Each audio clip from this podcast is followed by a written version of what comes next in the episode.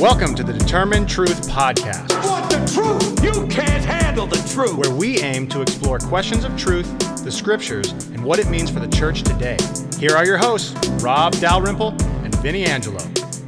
Hey everyone, welcome in. We are in week three of our study in the Gospel of Mark. Uh, and man, this has been a fun study, a great way to kick off this series. So the goal is going to be today, we're going to finish up the conversation that Rob and I are having. And the next week we will have a special guest in. Uh, Rob, do you kind of want to just give a quick preview of that, of what the the special guest element is going to be in the shows? Yeah, at the end of today's conversation, we're going to discuss the sea and those kind of themes and motifs.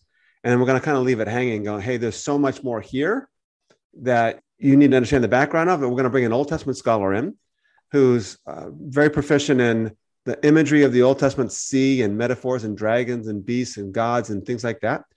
And I want to encourage you that at the beginning of that conversation with him, it's going to kind of go really deep into this ancient world themes and just stick with it because even if you don't retain everything that we, we discussed there, uh, the end of the conversation, I think is going to be worth it because we're going to take it to the Gospel Mark and say, okay, here's how this is playing out in the Gospel Mark. And you're going to go, oh my goodness, this is awesome. So looking forward to that conversation with Dr. Broadhurst. Yeah, and even for me, looking over the the outline of what we're going to talk about in that show, I'm not familiar with a lot of what's happening there. So I I'm expecting myself to just kind of be a sideline person, and uh, I'm really excited about this because I'm I'm not sure yet how this connects to the Gospel of Mark based on the notes. Uh, you've assured me it does. No, Uh, but it's I- phenomenal. That's right. That's right. Yeah, yeah. Most people are going to go, okay, wait a minute. I don't know even what to do with this. So we're going to help you process what to do with it a little bit, but you're still going to probably walk away going, I'm not sure I'm comfortable right now, but that's okay. So yeah, it's fun.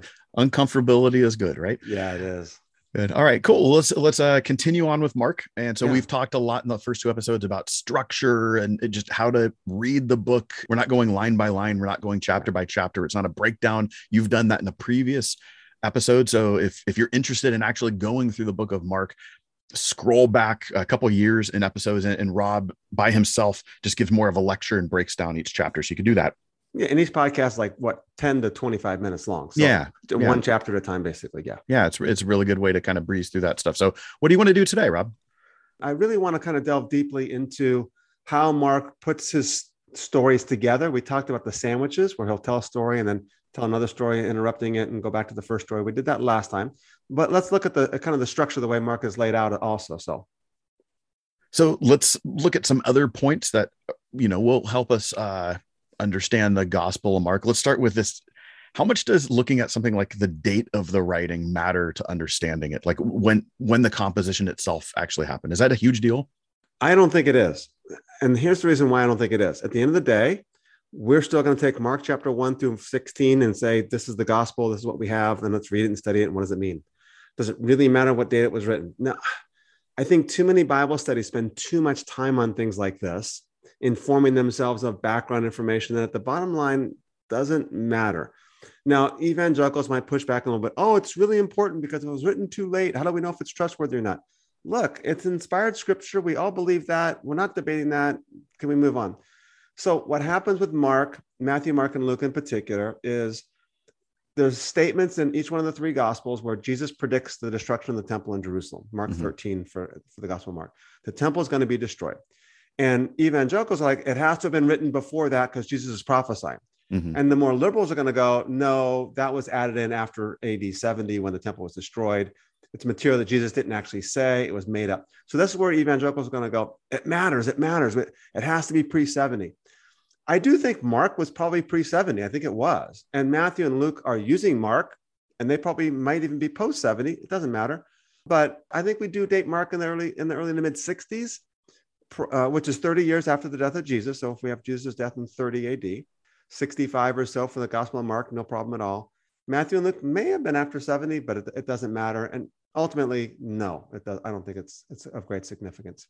And so, just to use this kind of as the catalyst to how we're going to approach uh, this in general in this whole series through the rest of the year, even when we get to the letters or something, you, you, I, I'm thinking of something like a Galatians, where it's like, okay, th- was this early in Paul's ministry? Was this late in his Paul's ministry? How does it relate to the events of Acts chapter 10 and 15? It's like, okay, that's an interesting conversation, but ultimately, when it's written, it like we still have the text in front of us. Right. Yeah. And, and I do think with things with with letters, because a letter is an occasional document, right? Mhm. A letter is responding to something that just happened or something that's about to happen. So the date kind of matters a little bit as much as we can figure it out. Okay, if if Galatians was the first letter, then it makes sense why Paul's doing this. But ultimately, I think the point is that uh, you just kind of reiterated, yeah, okay, let's move on. Are we ready to go? So I did a, a course at a seminary one time, and I had to submit the syllabus to the to the president the, to the faculty on the Gospel of John. And this question of the authorship of the Gospel of John is a huge debate. Who is this beloved disciple? Because he never calls himself John; he calls himself mm-hmm, the beloved mm-hmm. disciple. Uh, who, who is this guy?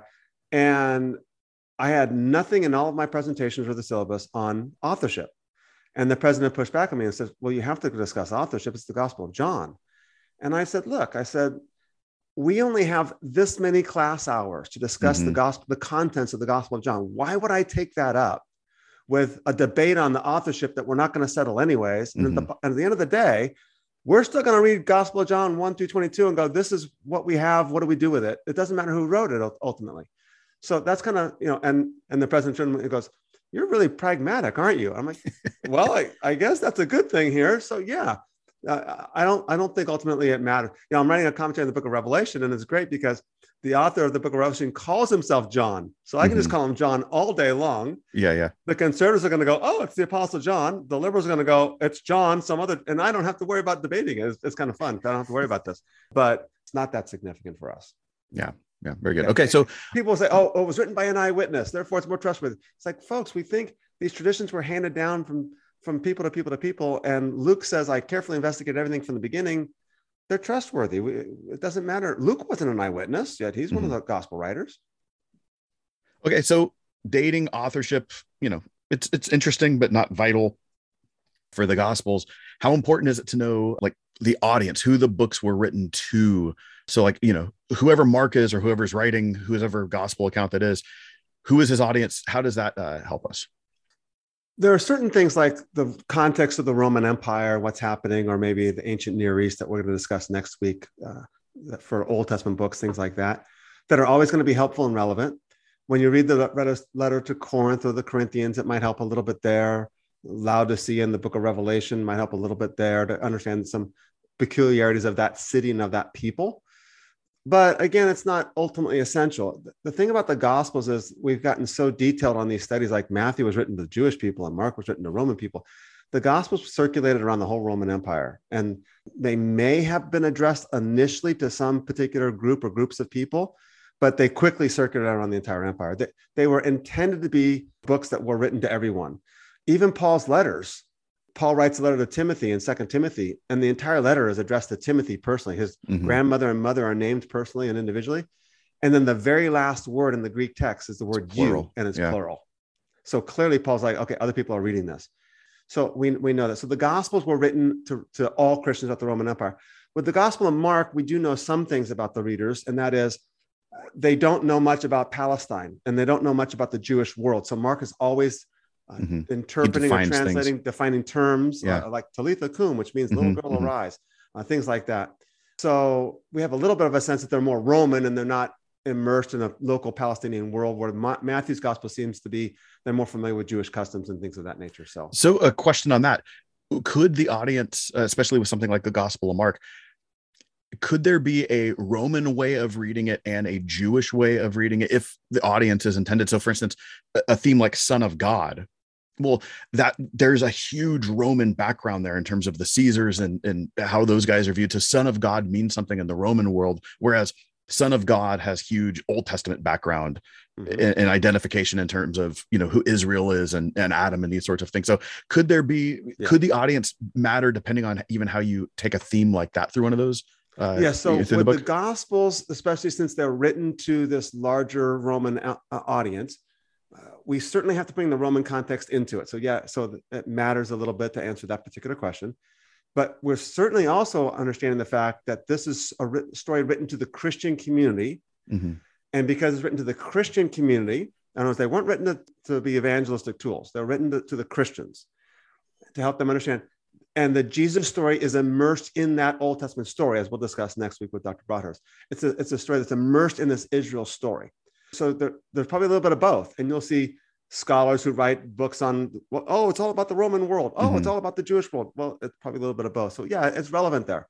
Well, and even there, it it was written to the Christian community. And what we should not do is import our modern understanding Yes. of there's Christians and then there's Jews because the early Christians Yeah, were Jews and, and Christianity was viewed as a sect of Judaism in a sense. Yeah, Christianity has not made a divorce from Judaism until at least the end of the first century. So I just wrote a chapter that's coming up in a book uh, sometime this year on was the author of the book of Revelation was John, the author of, book, of the book of Revelation was he anti-Semitic Mm. because he says in Revelation 2 9 and Revelation 3 9, Mhm. those who say they are Jews and are not, but are a synagogue of Satan.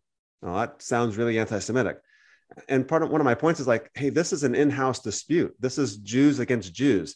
And so when, when a Jew says something about the synagogue, they're not, Jesus wasn't anti-Semitic when he railed against uh, the Pharisees and religious leaders. And the best way to illustrate that is say, if they are anti-Semitic, then so's Isaiah and so's Ezekiel and so's the prophet, because they really make these strong terms about the Jewish people and the Jewish world. But it's an inner Jewish faith. It's an inner Jewish uh, dialogue or conversation there. It's a self critique. And so you're allowed to do that. Yeah. Exactly, and you're and you're allowed to do that. So very Okay. very good point.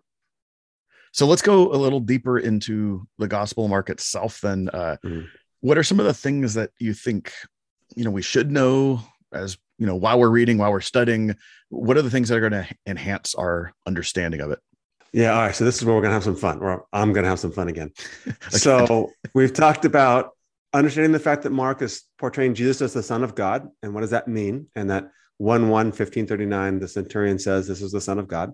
We've talked about sandwiches, how Mark tells stories and puts them together for particular purposes and reasons. And then we also mentioned that the Gospels were not written in, as though these events happened in chronological order. Mhm. Uh, they weren't. They they smashed material together for a particular theme or purpose. So Matthew 13 is going to have seven parables. It wasn't like Jesus sat down and goes, "Hey guys, it's parable day. So Mhm. let me tell you all these parables today." No, Matthew just puts them all together. Uh, so when you see Wait, what is that Matthew or Luke? that's uh, Matthew 13 has the seven. Oh, oh, because in, in Luke it, he does a so because Luke does a similar thing where he he pushes all his uh, you know a lot of the parables in that middle section from what like chapter ten through seventeen or something like that. yeah, yeah, yeah, exactly. And, and Luke has all the parables, or mo- Mhm. more of them in Luke, exactly. And, Mhm. and Luke is actually really complex. The Mhm. chapter breaks don't do you justice at all for Luke, but we won't be Yeah. able to, we'll do that a little bit. So the, the thing I want to point out now is this the genius of the biblical writers and the way they crafted their stories and the way they put things together in blocks. And that's what we said, I think, in week one was, hey, look, if you're doing the devotional guide, that's great. And you read chapter one today, and then tomorrow you read chapter two, but kind of go back and remind yourself what chapter one was about because it might be important for understanding what chapter two is about. So let's open up Mark chapter two, for example, and look at what Mark does. So Mark one, of, course, of course, he's setting the context, setting the stage. And in Mark two, verses one through chapter three, verse six. So all of chapter two and the first six verses of chapter three, Mark tells stories that he pastes together about the conflict between Jesus and the religious leaders. And so by the time you get to chapter three, verse six, they want to kill him. So in Mark's gospel, like, oh, well, from the beginning, they were trying to kill him. Well, maybe they weren't trying to kill him or wanting to kill him until the end. We don't really know. John's gospel says it was the raising of Lazarus that was kind of like, that's the final straw. And now we want to kill him for sure. Whatever. But Mark fronts the opposition with the religious leaders and Jesus at the beginning of his gospel. And he tells these stories. But also note these stories, they kind of progress. So the first story is about this paralytic man who they want to bring him in to be healed by Jesus, but there's no room in the house and he's being carried by four men. And they cut a hole in the roof, lower him down. uh, and Jesus turns around and says to the man, speaking about the four men, Son, your sins are forgiven. Now, the religious are thinking, well, that's blasphemy, but they're thinking this. Mhm. They're not speaking. Who, who can forgive sins but God alone? Verse seven. So Jesus, being aware of what they were thinking, says, wait a minute. Hey, guys, well, what's he to say? Your sins are forgiven? Or take up your mat and, and go home. Now, the answer is it's easier to say your sins are forgiven because I could be wrong, right? I mean, sure, you could say, well, you have to be God to do it. But yeah, but I could also be lying to you right now. I'm just saying your sins are forgiven. You get to heaven someday. Go, hey, that guy told me. You know, what do you mean I'm not going? So, anyways, Jesus says, so that you may know that the Son of Man has authority to forgive sins, I'm going to do the harder thing take up your mat and walk. So, this conflict with the religious leaders was not voiced, not vocalized. They're silent, but they're objecting to what Jesus is doing and questioning who he is. Then we move on. In verse 14, uh, Jesus tells this tax collector to follow me. And in verse 15, this is Mark chapter 2. So this is the second episode. In 15, it says, you know, Jesus is eating with tax collectors and sinners. And of course, they're the outsiders. They're the they're the not in folks. They're the them and mm-hmm. as far as the religious leaders are concerned. So tax collectors and sinners. And of course, the Pharisees come up and saw that in verse 16, it says they saw that Jesus was eating with tax collectors and sinners, and they began saying to his disciples. So now they're voicing the opposition to Jesus, but not to Jesus, mm-hmm. to the disciples. Hey, why is this man eating with tax collectors and sinners? And then Jesus hearing this, Jesus replies, and like, look, I didn't come for the healthy, but for the for, for those who are sick. I didn't come to call the righteous, but but sinners. So there's our second one. So now the, the opposition was voiced, but it wasn't voiced to Jesus. Then the third, third episode, John's disciples and the Pharisees were fasting in verse 18. So they come to Jesus and they say in verse uh, 18, Hey, why is it that John's disciples fasted, but your disciples aren't? So now they're voicing the opposition to Jesus, but it's not about Jesus. It's about the disciples. Mm-hmm. Uh, why aren't they fasting? And she's like, Hey guys, look, I'm the bride, I'm the bridegroom, and when I'm here, we're having a wedding feast, and you don't fast during a wedding. Uh, but soon I'll be gone, and then they'll fast. Then verse 23, Jesus and his disciples are walking through a grain field, and this one's really peculiar because it says in verse 24, the Pharisees were saying, Hey, why are you doing what's not lawful? They're picking heads of grain. Mm-hmm. And it's, apparently it's on the Sabbath. Now, the problem with this is the way Mark's telling the story is are they spying on Jesus? Are, are they out? We're just going to follow him to see if he does something wrong. We know he's up to no good. We're going to see what it is. And what are Pharisees doing in Galilee? Mm-hmm. Pharisees belong in Jerusalem, right? Around the temple complex. So everything about the story is like, okay, this is really strange and it's really odd. But now they're challenging Jesus, saying, You're doing what's not lawful on the Sabbath day. And Jesus, of course, says, Hey, wait a minute, you know, the Sabbath wasn't made for man, but man was made for the Sabbath, uh, meaning the Sabbath was made to give people rest and to provide for their needs. And oh, by the way, hey, David did this. And he went in the temple and ate, and ate the bread. And therefore, guess what? I'm David. Uh, I'm, I'm better than him. And, and it's, it's okay certainly they're not liking this. But now you can see that the opposition was raised. Vo- they voiced opposition to Jesus about Jesus and his disciples. Mm-hmm. So this increasing this uh, is, is, going on. Then chapter three, the final straw.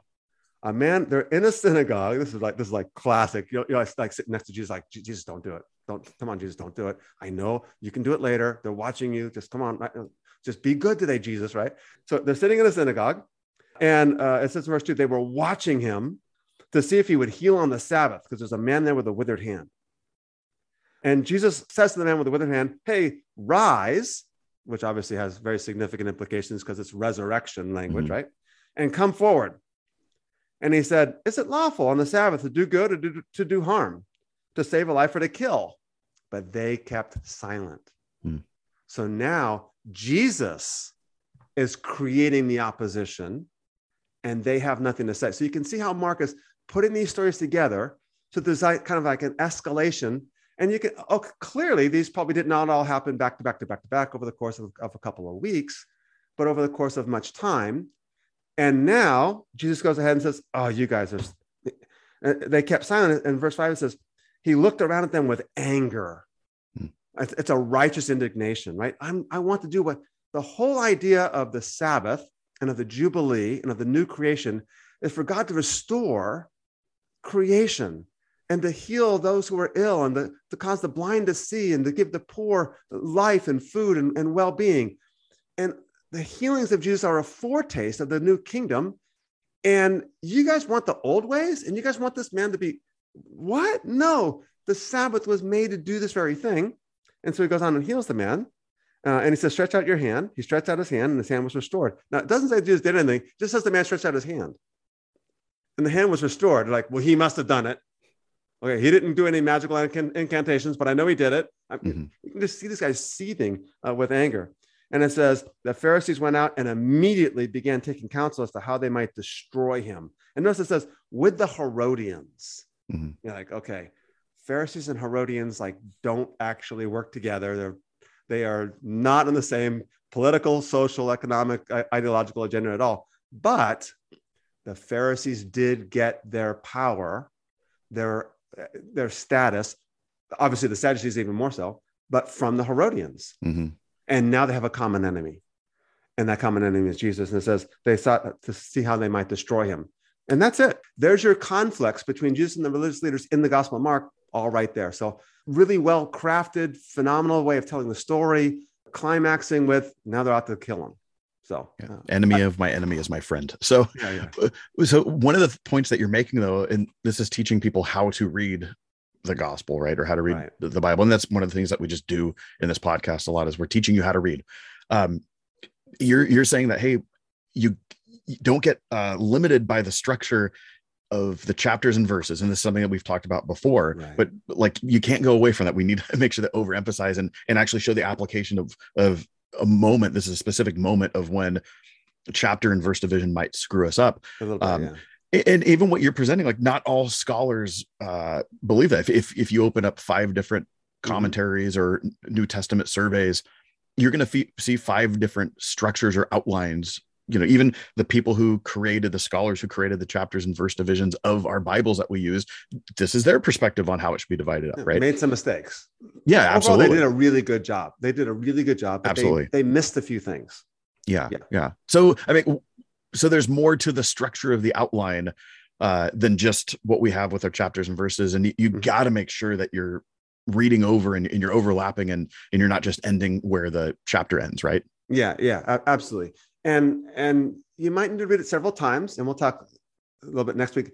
The Bible is this meditation literature that's meant to be read over and over and over again, and each time you kind of get more out of it. So the first time, okay, great, just kind of read it the whole gospel, get a feel for the stories, and then maybe go back and read it again and go, okay, pay attention to this theme, and then maybe go back and say, okay, I want to pay attention to the, to the theme of discipleship now. What does that mean, uh, etc. So uh, really, now I would say this for most of the literature, Gospel of Mark, for example, the scholars are going to be fairly uh, a high level of agreement. I mean, the Book of Revelation is the one book that nobody agrees Sure, on, and sure. I've you know my commentary will have the right answer, but I, I was going to say you're adding to that then no, no, I'm I'm taking everybody else and saying, okay, this is right, this is right, and then you're wrong, you're wrong, you're wrong, and here's why I'm obviously right. But uh, I do think I found some things that, that no one else has seen before that people have seen before, but they haven't accented Mhm. uh, and stuff like that. So we'll we'll get to that someday.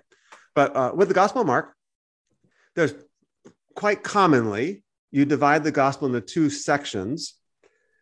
I refrain from using the word two halves Mhm. because what we tend to think is the, this is the first half of, of his ministry and this is the second half of his ministry, and we put a time designation on them. And we don't do that. So you can do this with Matthew, Mark, and Luke. And that is use the moment where Jesus takes the disciples and says, Okay, who do you think I am? Mhm. This great question. And Peter, of course, uh, they say, Well, some say you're Elijah, some say you're one of the prophets. You know, okay, who do you think I am? Well, and Peter says, Well, you are the Christ. That becomes this dividing point in Matthew, Mark, and Luke. And that's reasonable. Mhm. And certainly in Mark, maybe more so than even in Matthew and Luke, uh, that moment. And so it's common to divide the Gospel of Mark between chapter 1 1 through 826 as the first part. And in that first part is more public ministry of Jesus. He's teaching, he's doing miracles, exorcisms, things of that nature. Then the second part of the gospel is Mark 8 27 through 16, verse 8. And, and we'll talk about 16. We should talk about that today, by the way. It's not on my notes. Make sure we cover the ending of the gospel of Mark. Well, where does it actually end? Mhm. Um, but uh, and that second section now is G- Peter begins with Peter's confession of who Jesus is. You're the Christ, although he doesn't completely get it because as soon as Jesus says, "Okay, now great, I'm going to go to Jerusalem and die," they're like, "No, no, no, we can't do that." Like, yeah, that's exactly what the Christ means. Mhm.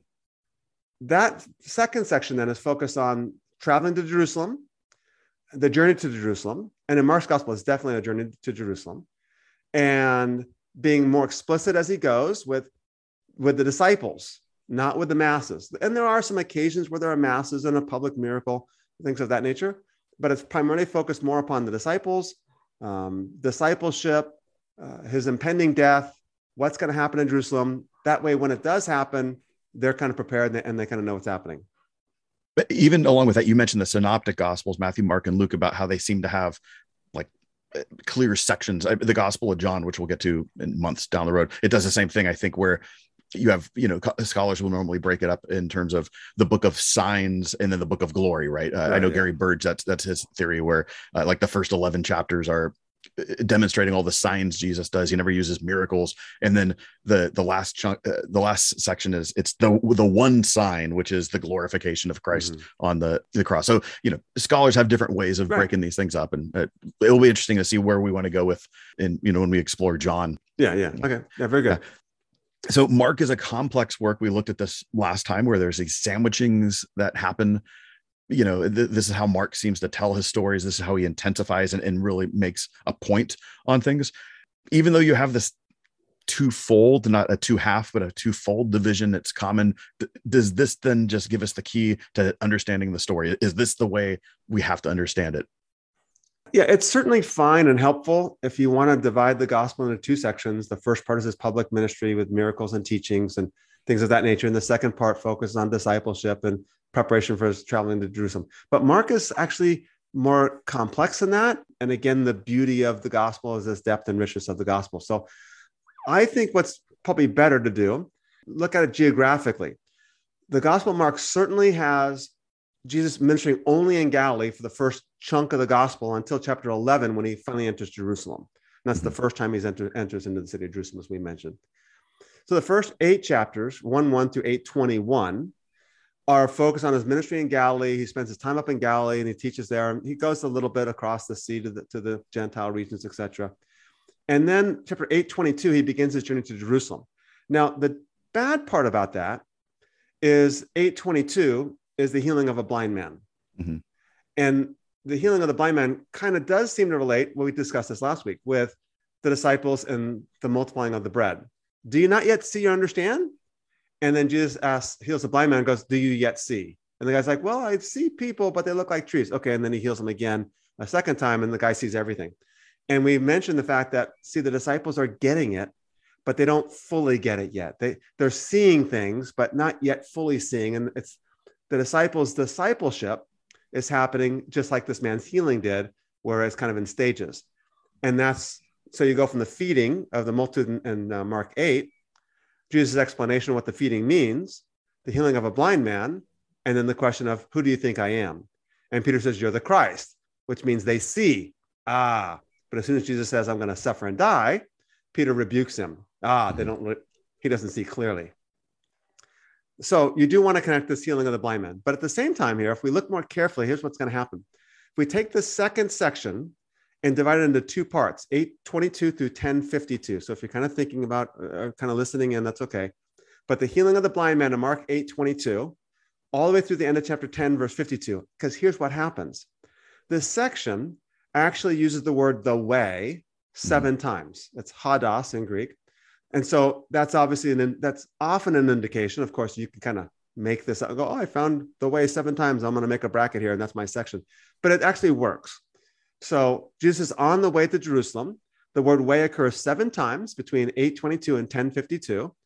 And the section begins with Jesus healing a blind man in Mark 8, 22 through 26.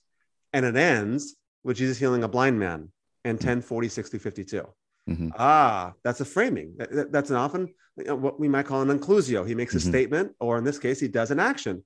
He heals a blind man and he heals another blind man. Now, in the middle of that, we have three sections. So 822 through 1052 begins with healing a blind man, ends with the story of healing a blind man. And in the middle are three sections. And the three sections are easily marked because they all begin with Jesus saying, I'm going to Jerusalem and I'm going to suffer and die. It begins in Mark 8, verse 31. It says, He began to teach them that the Son of Man must suffer many things, be rejected by the elders and the chief priests and the scribes, and be killed, and after three days rise again. That's Mark 8, verse 31. Now let's go down to Mark chapter 9. And in Mark chapter 9, verse 31, again, Mark 9, verse 31, it says, He was teaching his disciples and telling them, The Son of Man is to be delivered in the hands of men. They will kill him. And when he's been raised, he will rise three days later.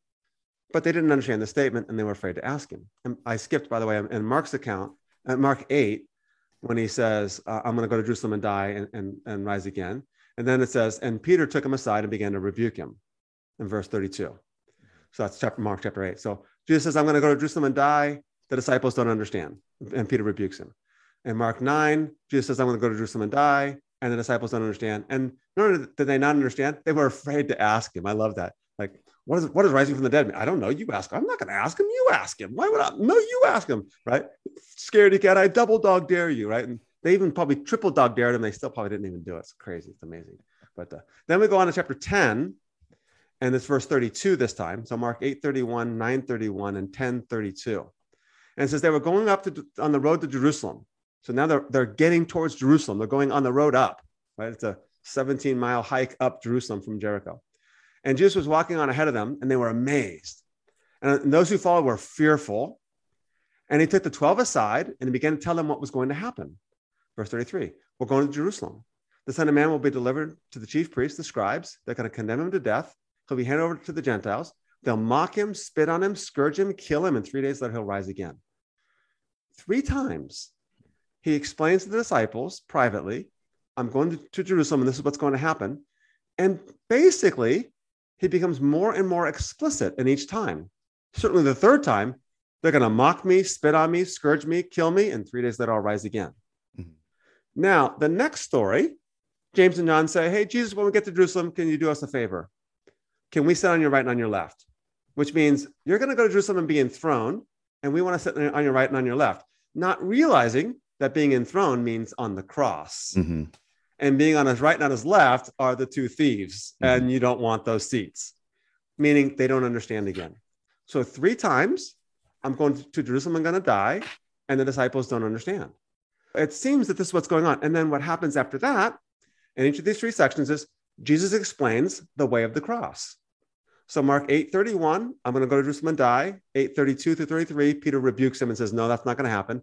And Jesus says, If you want to be my disciple, take up your cross and follow me. And then Mark 9 30 and 31, he says, I'm going to go to Jerusalem and die. The disciples don't understand. And then Jesus says, This is the way of the cross. And then in Mark chapter 10, and we'll look at this section now, it says he predicts that he's going to go to Jerusalem and die.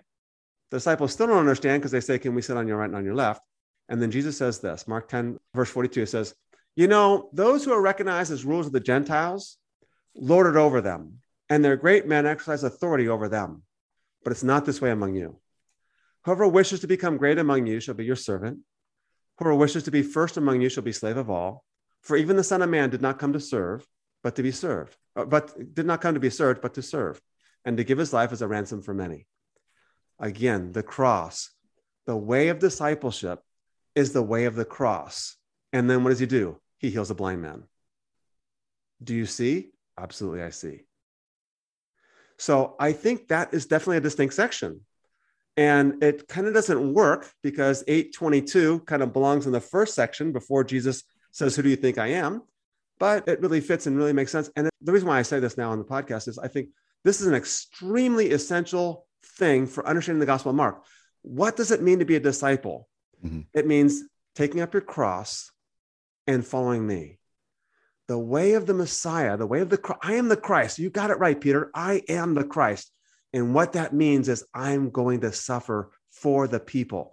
And then I'm going to ask you to go and do thou likewise. And I think that really accents that. So we could read these stories and go, oh, that's a really cool verse. Take up your cross and follow me. No, three times. And the final time is, I didn't come to be served. I came to serve. And that's what we're called to do as well. So uh, that, I think that's great. I think that's like I said, I'm having fun. I hope you are. so the next section we need to talk about is discipleship because we're leading there. But one thing that I'm thinking of, just even as just another way of reading Mark, as you're uh, demonstrating this kind of trifold way in which Jesus predicts his passion, the disciples don't understand, and then he teaches the way of the cross, and that happens a, a couple different times. Is that similar to what seems to be happening in the beginning of Mark's gospel, where Jesus will, you know, preach he'll proclaim the, the the kingdom of god he'll call disciples and then he'll demonstrate his authority by performing a miracle? And that like that sequence kind of happen it seems to happen in the beginning of the story as well. I haven't thought about that. I'm sure that's probably there. I'd have to look at that and see if that play how, how often that plays out yeah, because I think that happens a few times in the yeah. beginning as he's getting his ministry going. Like that same type of sequence okay. seems to be happening. Yeah, it Maybe it's nothing. I'm just a couple of times yeah for it to be intense right if it happens once like okay it happened once it's just the way yeah. the story but if he does that consistently like he does here then we can say yeah that's a structural thing that mark intended you to see Yeah. that this is what it means and this is what it looks like and here's my authority to tell you this is what it looks like that'd be that'd be really cool so let's Yeah, and I don't know if that is a thing. It's just as you're explaining this, it's making me think back to the beginning of the book. I'm like, I think he might do a similar thing there. Maybe, maybe not, but that mm-hmm. that becomes as a just a as we're doing Bible study, we we write down these questions. Oh, I wonder if this is happening here too, and we go back and we check it out. yeah So just just Yeah. how we read. So these let, authors i'm sorry i was to say mm-hmm. these authors are brilliant Yeah. and they crafted carefully they didn't just get together and say oh let me write this out they crafted carefully their works and their masterpieces just to finish up on that, C.S. Lewis talks about chronological snobbery, how we think like everything newer is better, and the older Mhm. it gets, they're just not as good, and, and so we're Yeah. they're snobs because we think we're better, and tha- and that's where it's like these are not merely ancient works of ignorant people who don't know what who don't know how to make sense of the world, so they're just writing some you know they're babbling and and whatnot like this is amazingly intricate stuff this Yeah, is so it- good it's actually evolutionary snobbery because the idea of evolution is that we're getting smarter and smarter and smarter, Yes. and smarter. And the point that we'll make even next week is that where we are at in Christianity today, Chr- Christendom today, is at a place the church has actually never been at. The reason why we Mhm. have this kind of insights now that they didn't have 100 years ago or during the Reformation or during the Middle Ages is because we have unearthed archaeological discoveries Mhm. that have unearthed the ancient background that, that tells, hey, look for these kind of things because they're there. And then we go, oh, okay, cool. And then we have obviously the wealth and the education that we have in the West that's unbeknown to the history of the world that has afforded people to say, I can make this my occupation and really delve deeply to study these things. And that's why we mentioned, earlier, hey, why do we have all these different theories on, on the structure? Because we're still kind of getting there. We're still in the midst of, under. we're going to get to a point where we're going to go, this one's probably the one that's most accurate, Mhm. but we haven't gotten there yet. Hey rob anything coming up for you that you want to let our friends know about Yeah, we'll be getting some more information out to you soon. But on February 11th, I'll be participating in a Zoom conference uh, from Evangelicals for Justice. Uh, we'll be doing a session on Friday the 11th, when I- and I'll be presenting on having hard conversations in the church is the title. And my particular section will be having hard conversations in the church on Israel Palestine. And I know uh, we'll have a couple other presenters, and they'll be doing having hard conversations on the, in the church on other topics that you may or may not agree with. But how do we have these hard conversations? So we'll get some information on how to sign up and how to get involved with that uh, as soon as we have it. Awesome. Make sure to check out uh, Rob's Facebook page, as I'm sure he'll upload that information and uh, try to check out that event. Let's go back to the issue of discipleship, Yeah. uh, which is where you left off as you were, you know, giving a summation of chapters eight, nine, and ten. You know, you're saying, hey, the whole point of what Jesus is teaching is is teaching us about discipleship. Mark Mark is just emphatic about this, about how he's deliberately structuring this. So let's just talk about how to read discipleship in Mark. Yeah. So let me kind of get to the application first. If you take anything away from reading Gospel of Mark, it will be Mark 8:34. And if you want to say hmm. 834 through 38, memorize it. It's worth it. If you want to be my disciple, take up your cross and follow me. And I think that we should live our lives. This is difficult, if not impossible, but nonetheless something that we should strive for. So that every day we, we begin our day and we end our day with my aim today is to be a disciple that takes up his cross and follows Jesus. Mhm. And at the end of the day, we go, what did cross bearing love look like in that situation? And did I do it? Or how could I have been better at cross bearing love in that situation? Not in this oppressive, you know, beat myself over the head type of thing, but Yeah. just as this challenge to say, how can I, how can I go into this meeting that I'm really not, a, I'm really not wanting to go into right now and manifest cross bearing love in the midst of it? Or Mhm. Lord, help me to manifest cross bearing love in the midst of this meeting so that I can look at that other person in a sense of saying, I'm going to lay down my life for you, even though I think you're wrong. And I'm going to have to tell you why I think you're wrong, right? Even in the midst of this confrontation. So I really think that's a, a wonderful barometer that we, we need to use.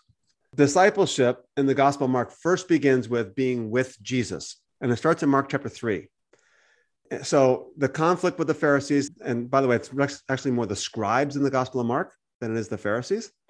Uh, the scribes are more often the, the enemies of Jesus, and maybe we can discuss that later. But that conflict reached a climax in Mark 3, verse 6, with what let's kill him. Then Jesus turns around and says, Okay, great. I'm going to choose my own 12. And it's really intentional. The fact that the leadership of Israel has condemned Jesus and decided that they're going to kill him. And so Jesus says, Okay, great. And he calls his own disciples.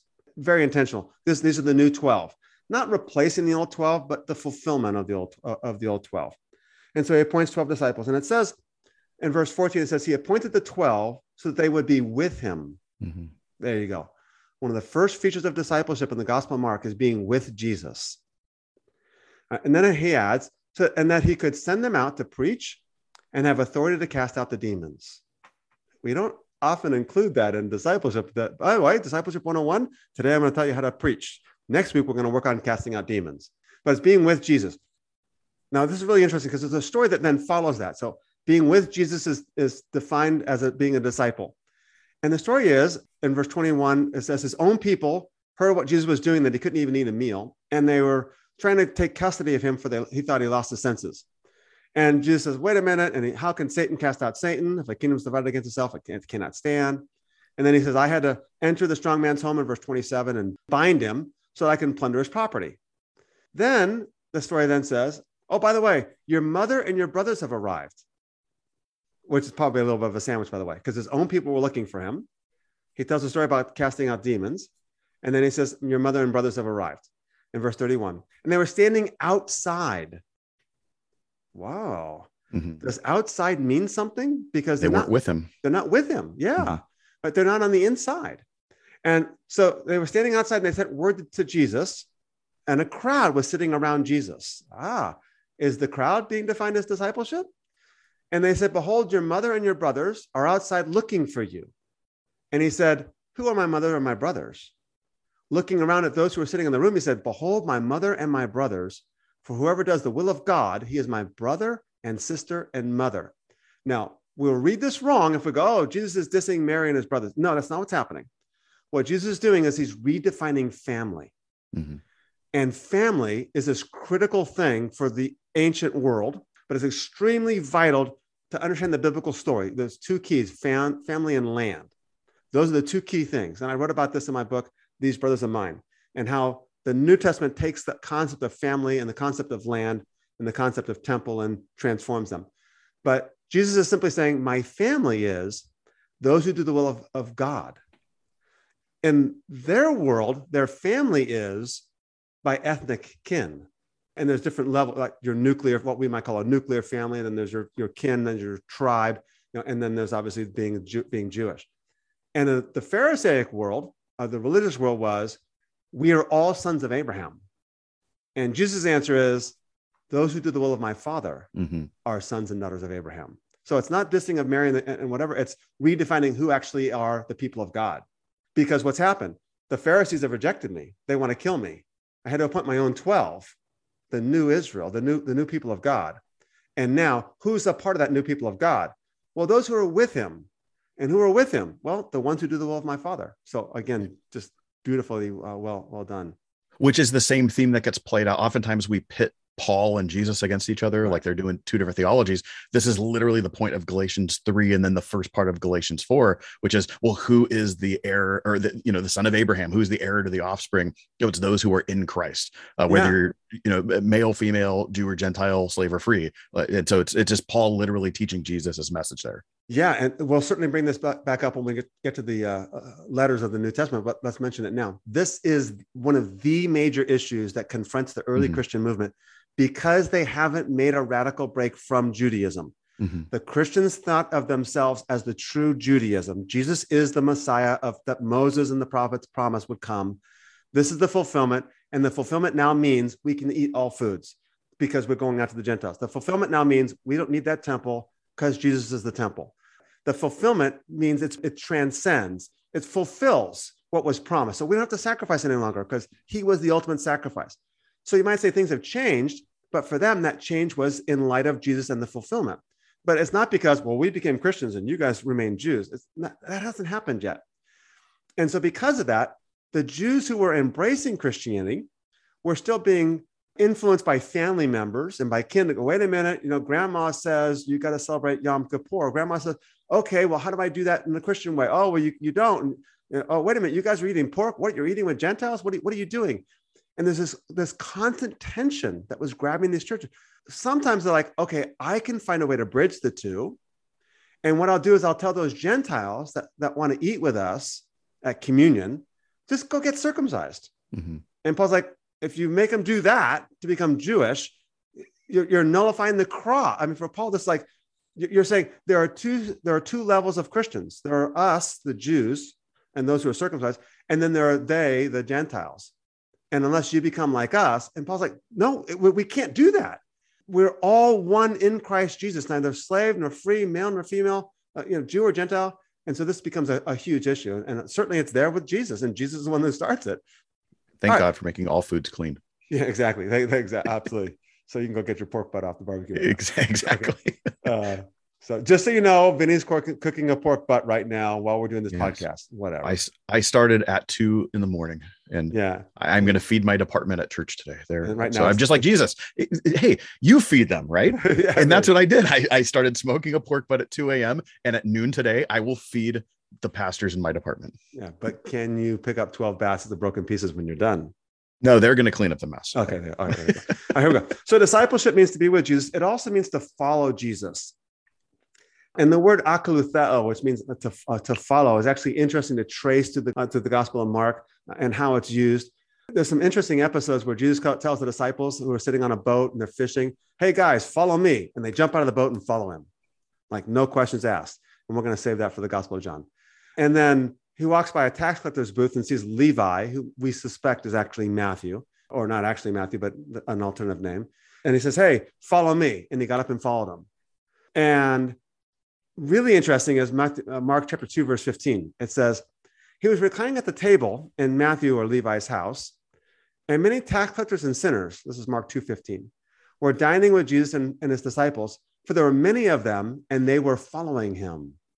Ah, tax collectors and sinners were following him. And then, of course, Mark 8, verse 34 says, If anyone wishes to come after me, he must deny himself, take up his cross, and follow me. Following Jesus is the epitome of discipleship. And certainly, sure, okay, I'll go there, Vinnie. The book of Revelation says, These are the ones who follow the Lamb wherever he goes. I, was actually just going to ask that, and this is even a plug, but why yeah. did you title that book Follow Me or Following the Follow yeah. the Lamb? Because Revelation 14 4 says mm-hmm. the people of God are the ones who follow the Lamb wherever he goes. And the key with that meaning, and thank you for the plug, uh, shameless plug, it's available on Amazon.com. Just kidding. Right. I get a lot of royalties and kickbacks. Yeah, but, yeah I get like so eight why. cents a book, so don't worry about it. So I get three cents. So you yeah. might get yeah three cents, whatever. I can write off all my taxes now. And actually, I don't make enough to pay taxes. Yeah. all right. The key thing with, with follow me in Revelation 14 is this: is it doesn't mean like just go wherever he goes. It means go to the cross like he went to the cross. That is the theme in the book of Revelation. That's why, again, I'll say, I'm telling my commentary, Revelation a love story, because going to the cross for the sake of the other is the epitome of love. All right. So, Mark, he said some interesting things as well throughout, in a couple spots at least, regarding the sea, yeah. um, S E A. Uh, so, what's the significance of this? Why does he do this? So this is going to be a topic that we can't finish today by any means at all. And we're going to bring in Dr. Broadhurst next week to discuss kind of the Old Testament context of what's happening with the sea and d- demons, because Jesus casts out demons a lot and he tells them to be silent and things of that nature. So the first thing to note is that the Sea of Galilee is not a sea, it's a lake, it's not a sea. The first time it's ever called a sea is actually in the Gospel of Mark. It's called the Sea of Galilee. And very likely, it's called a sea for a reason, because the sea conjures up all this Old Testament imagery. And you can begin with the, the book of Genesis, that the sea was anti creation. In order for God to create land, animals, and man, he has to separate the seas, he has to part them. It's like God parted the heavens when, when Jesus was being crucified. Um, the temple curtain was, was being parted, and the, the temple curtain was actually adorned with all kinds of imagery of the heavens and the stars and all this. God's parting the heavens. So he parts the heavens when he was baptized and God spoke, and he parts the heavens when Jesus is on the cross. So also the sea is parted when God creates. Of course, the sea is parted when the Israelites walk through it. And so you see all this imagery. The sea is synonymous with the abode or the abyss. So in the book of Revelation, hell is a, a lake of fire, a sea. Uh, demons come up out of the abyss. It's this bottomless pit. And so in the Gospel of Mark, Jesus has some demons and he says, What is your name? And the, the demons say, Our name is Legion, for we are many. And no, Legion is, has a Roman implication. So we know that this Roman background that we mentioned earlier is probably in play here. Now the demons turn around to Jesus and say, this is Mark chapter 5, and say, Hey, uh, don't send us out of the country. And it says there was a big herd of swine feeding nearby, and the demons said, Hey, send us into the swine so that we can enter them. And everyone thinks, oh, well, Jesus kind of honors the request because he sends the demons into the swine. But the swine run down the hillside and into the sea. The sea is the abyss. It's it's hell. It's the lake of fire. It's a place of t- whatever you want to call it. This is why Revelation 21 1 says, I saw a new heaven and a new earth. For the first heaven and the first earth passed away, and there's no longer any sea. Mm-hmm. The sea is where the beast comes up out of. Revelation 13 1. I saw a beast coming up out of the sea. The sea is where dragons are in the book of Job, right? Leviathan. And the sea is untamable back in the ancient world, if the world was flat and you go off the sea too far, you fall off the you, know, you die. The sea has all this imagery. So we'll, we'll get into that much more next week, uh, talking about the significance of that. But in the Gospel of Mark, just note Jesus crosses the sea three times, calls his disciples off the sea. He teaches the crowd from the sea because there's so much on the land. You know, the disciples are on the sea, but Jesus is on the land. The sea has a significance in the Gospel of Mark, and to unpack that, uh, we're going to need some more background material we'll do next week. All right, so let's wrap this episode up then. And this is kind of wrapping up the discussions you and I have had over the last few weeks. And next week will just be kind of its own masterclass, bringing in something fun. If I were to just walk away from this right now, I would say, okay, things that I know in terms of how to read Mark better. Because that's the goal. We're, equipping right. people to say, what are some tools where I'm not going to remember every chapter and every meaning, but what are the things I need to know when I'm reading Mark?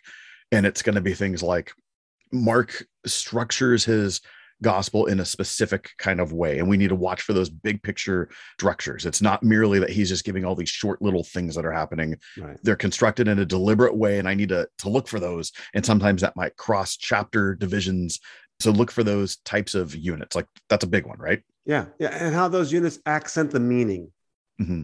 so oh conflict with religious leaders climaxing with oh they want to kill him. Oh okay. It starts slowly but it gets it gets worse. Okay cool.